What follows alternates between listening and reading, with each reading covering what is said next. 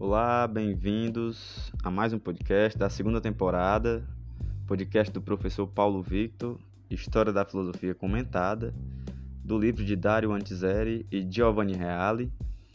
Nós, para quem está chegando agora, nós estamos no segundo capítulo do livro, é, no tópico 1.2, Anaximandro de Mileto.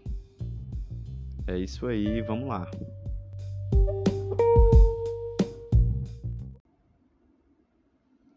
Provavelmente discípulo de Tales, que foi o filósofo, o primeiro filósofo da história da filosofia que nós vimos no encontro passado.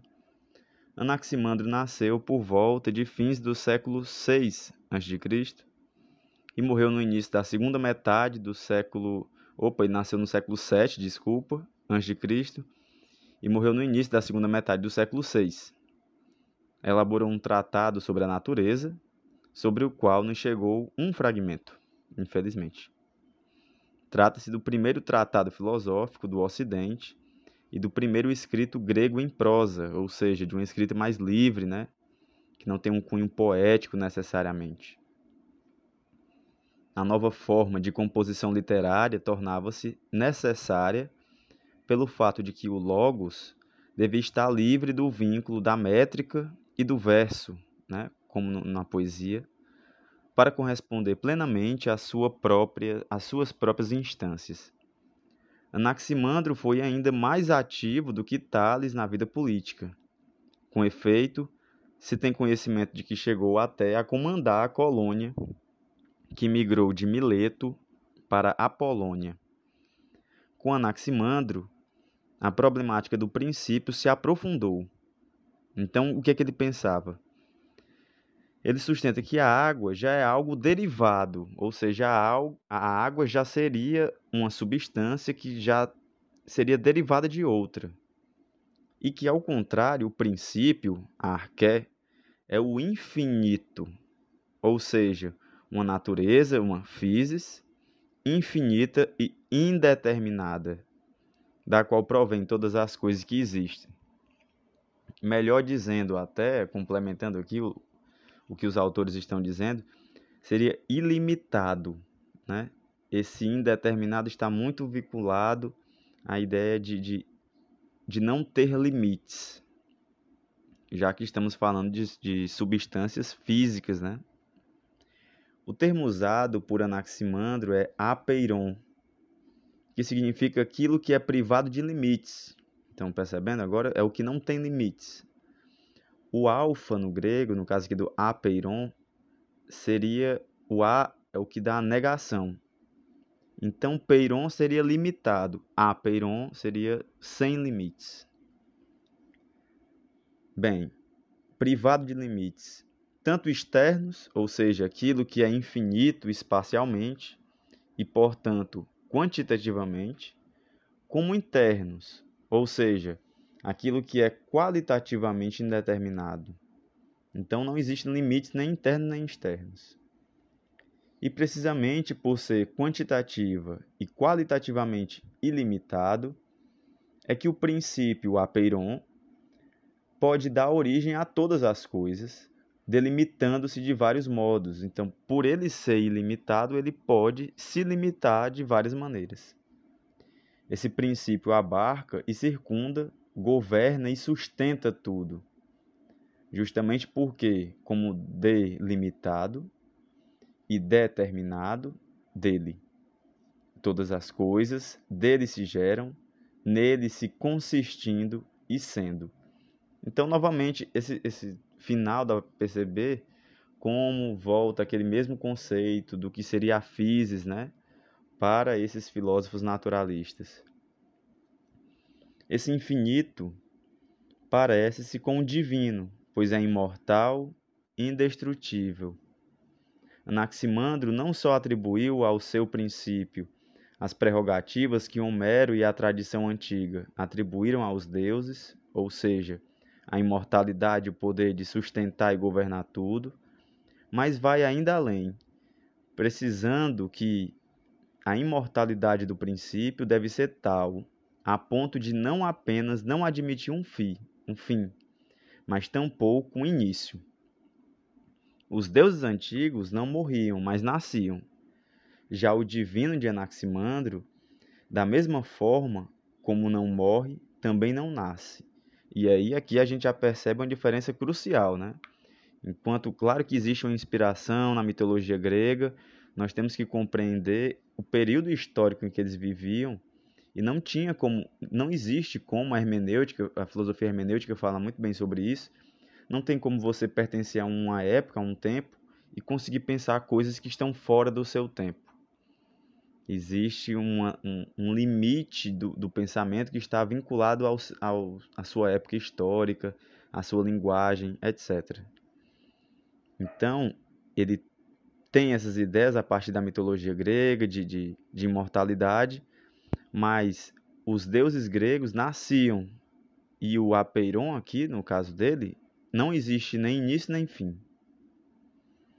Já o divino de Anaximandro, retomando, né, da mesma forma como não morre, também não nasce. Desse modo, como já se acenou a propósito de Tales, de um só golpe é derrubada a base sobre a qual se erguiam as teogonias, né, as, as histórias narrativas sobre a origem dos deuses, que não são vinculadas ao logos, né, não são racionais necessariamente. Ou seja, as genealogias dos deuses como entendidas no sentido que as queria a mitologia tradicional dos gregos.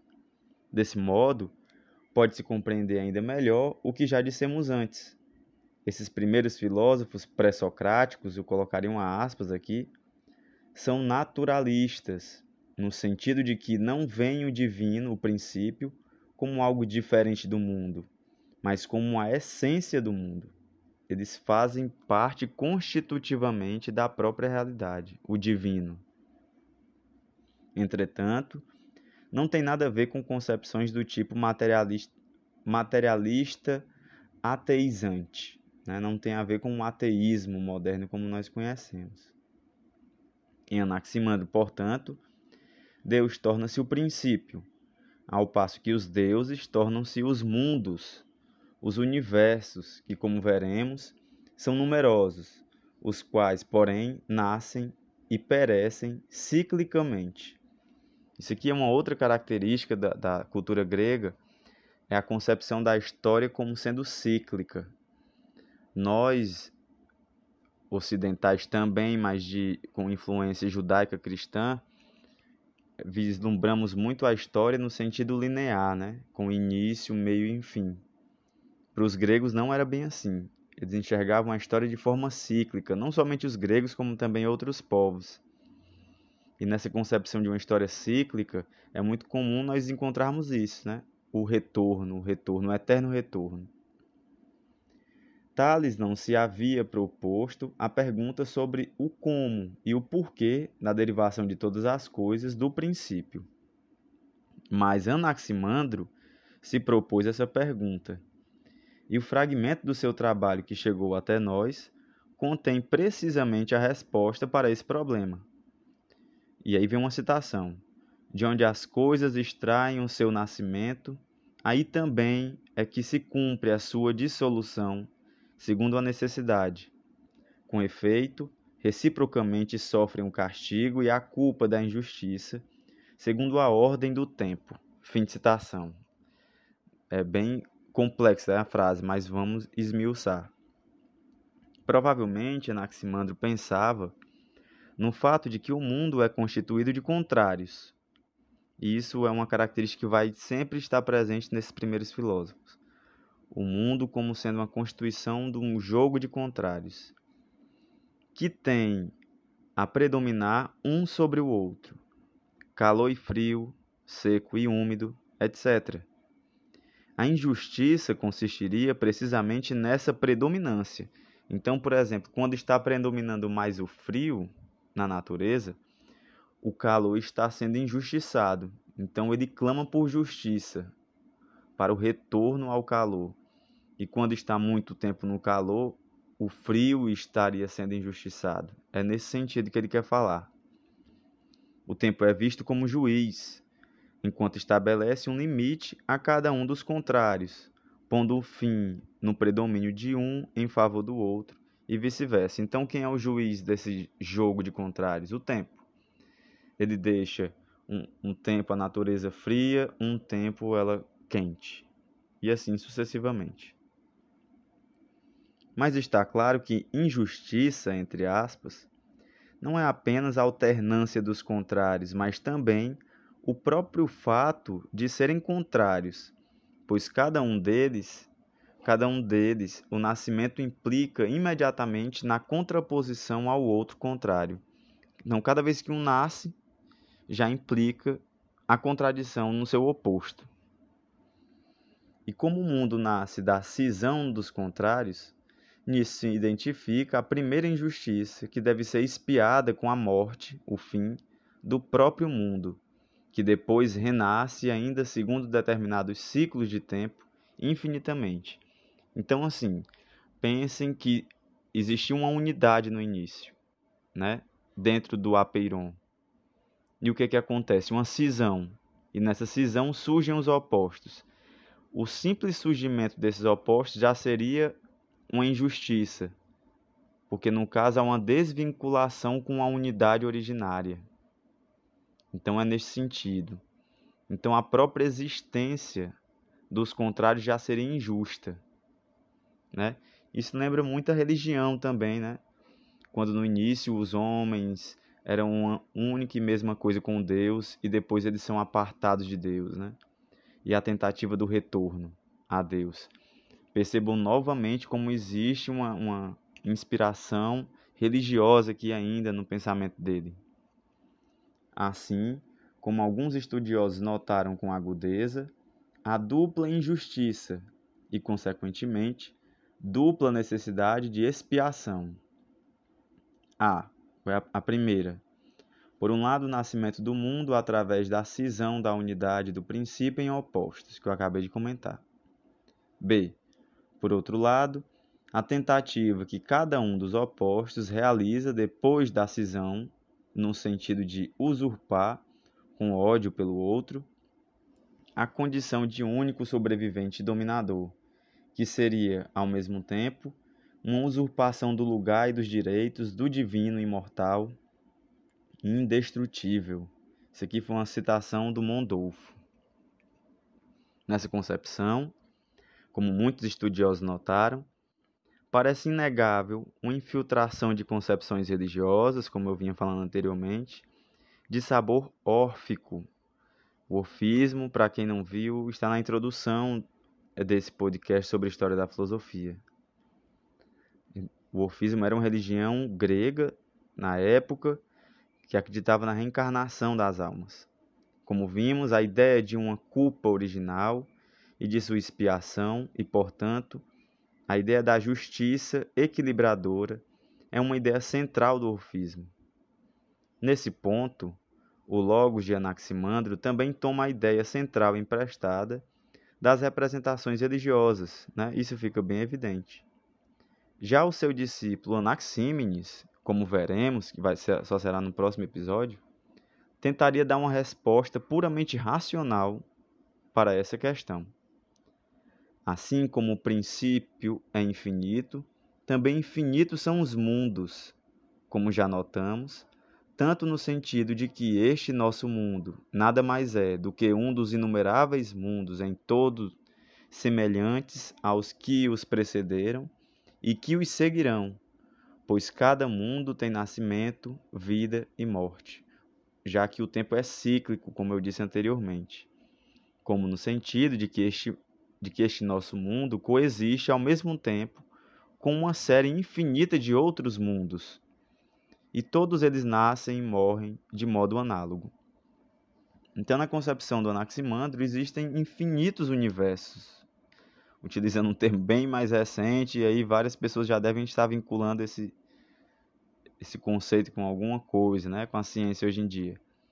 Então existem vários mundos de acordo com ele, porque essa cisão do, do desse primordial, do apeiron, essa cisão é infinita, né? de infinitos modos. E depois tudo se destrói no sentido de que tudo retorna ao princípio e depois se divide novamente, tudo continua em um ciclo infinito de vários mundos. Eis como é explicada a gênese do cosmos. De um movimento que é eterno, geraram-se os dois primeiros contrários, fundamentais, o frio e o calor. Originalmente de natureza líquida, o frio teria sido em parte transformado pelo fogo-calor, que formava a esfera periférica do ar. A esfera do fogo ter-se dividida em três, originando a esfera do Sol, a esfera da Lua e a esfera dos astros. O elemento líquido ter-se recolhido às cavidades da Terra, constituindo os mares. Imaginada como tendo forma cilíndrica, a Terra fica suspensa, sem ser sustentada por nada, mas permanece firme por causa da distância igual de todas as partes, ou seja, por uma espécie de equilíbrio de forças. Sob a ação do Sol, deveriam nascer do elemento líquido os primeiros animais de estrutura elementar, dos quais pouco a pouco ter-se-iam desenvolvido os animais mais complexos. Essa aqui é a concepção é, do Anaximandro de como teria surgido o nosso planeta, o nosso mundo especificamente. Certo? O leitor superficial estaria errando ao sorrir diante disso, se alguém estiver sorrindo com isso.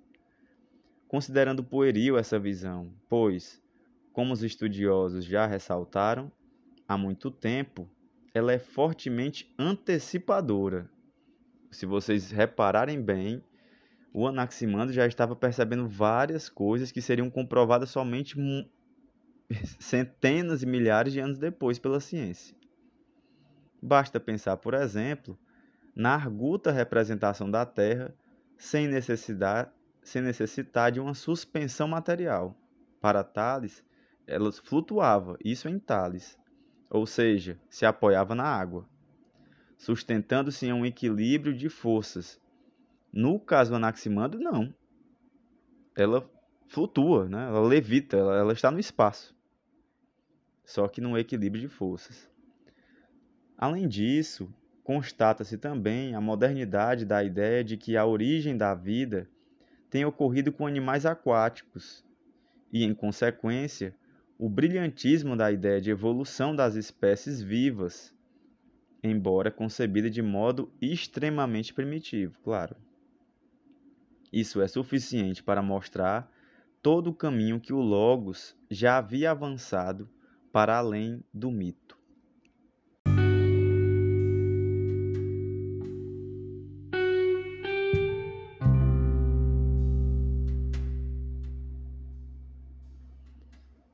Este foi o episódio de hoje. Né? No tópico 1.2, estamos estudando o Anaximandro, estudamos o Anaximandro. Muito interessante, né?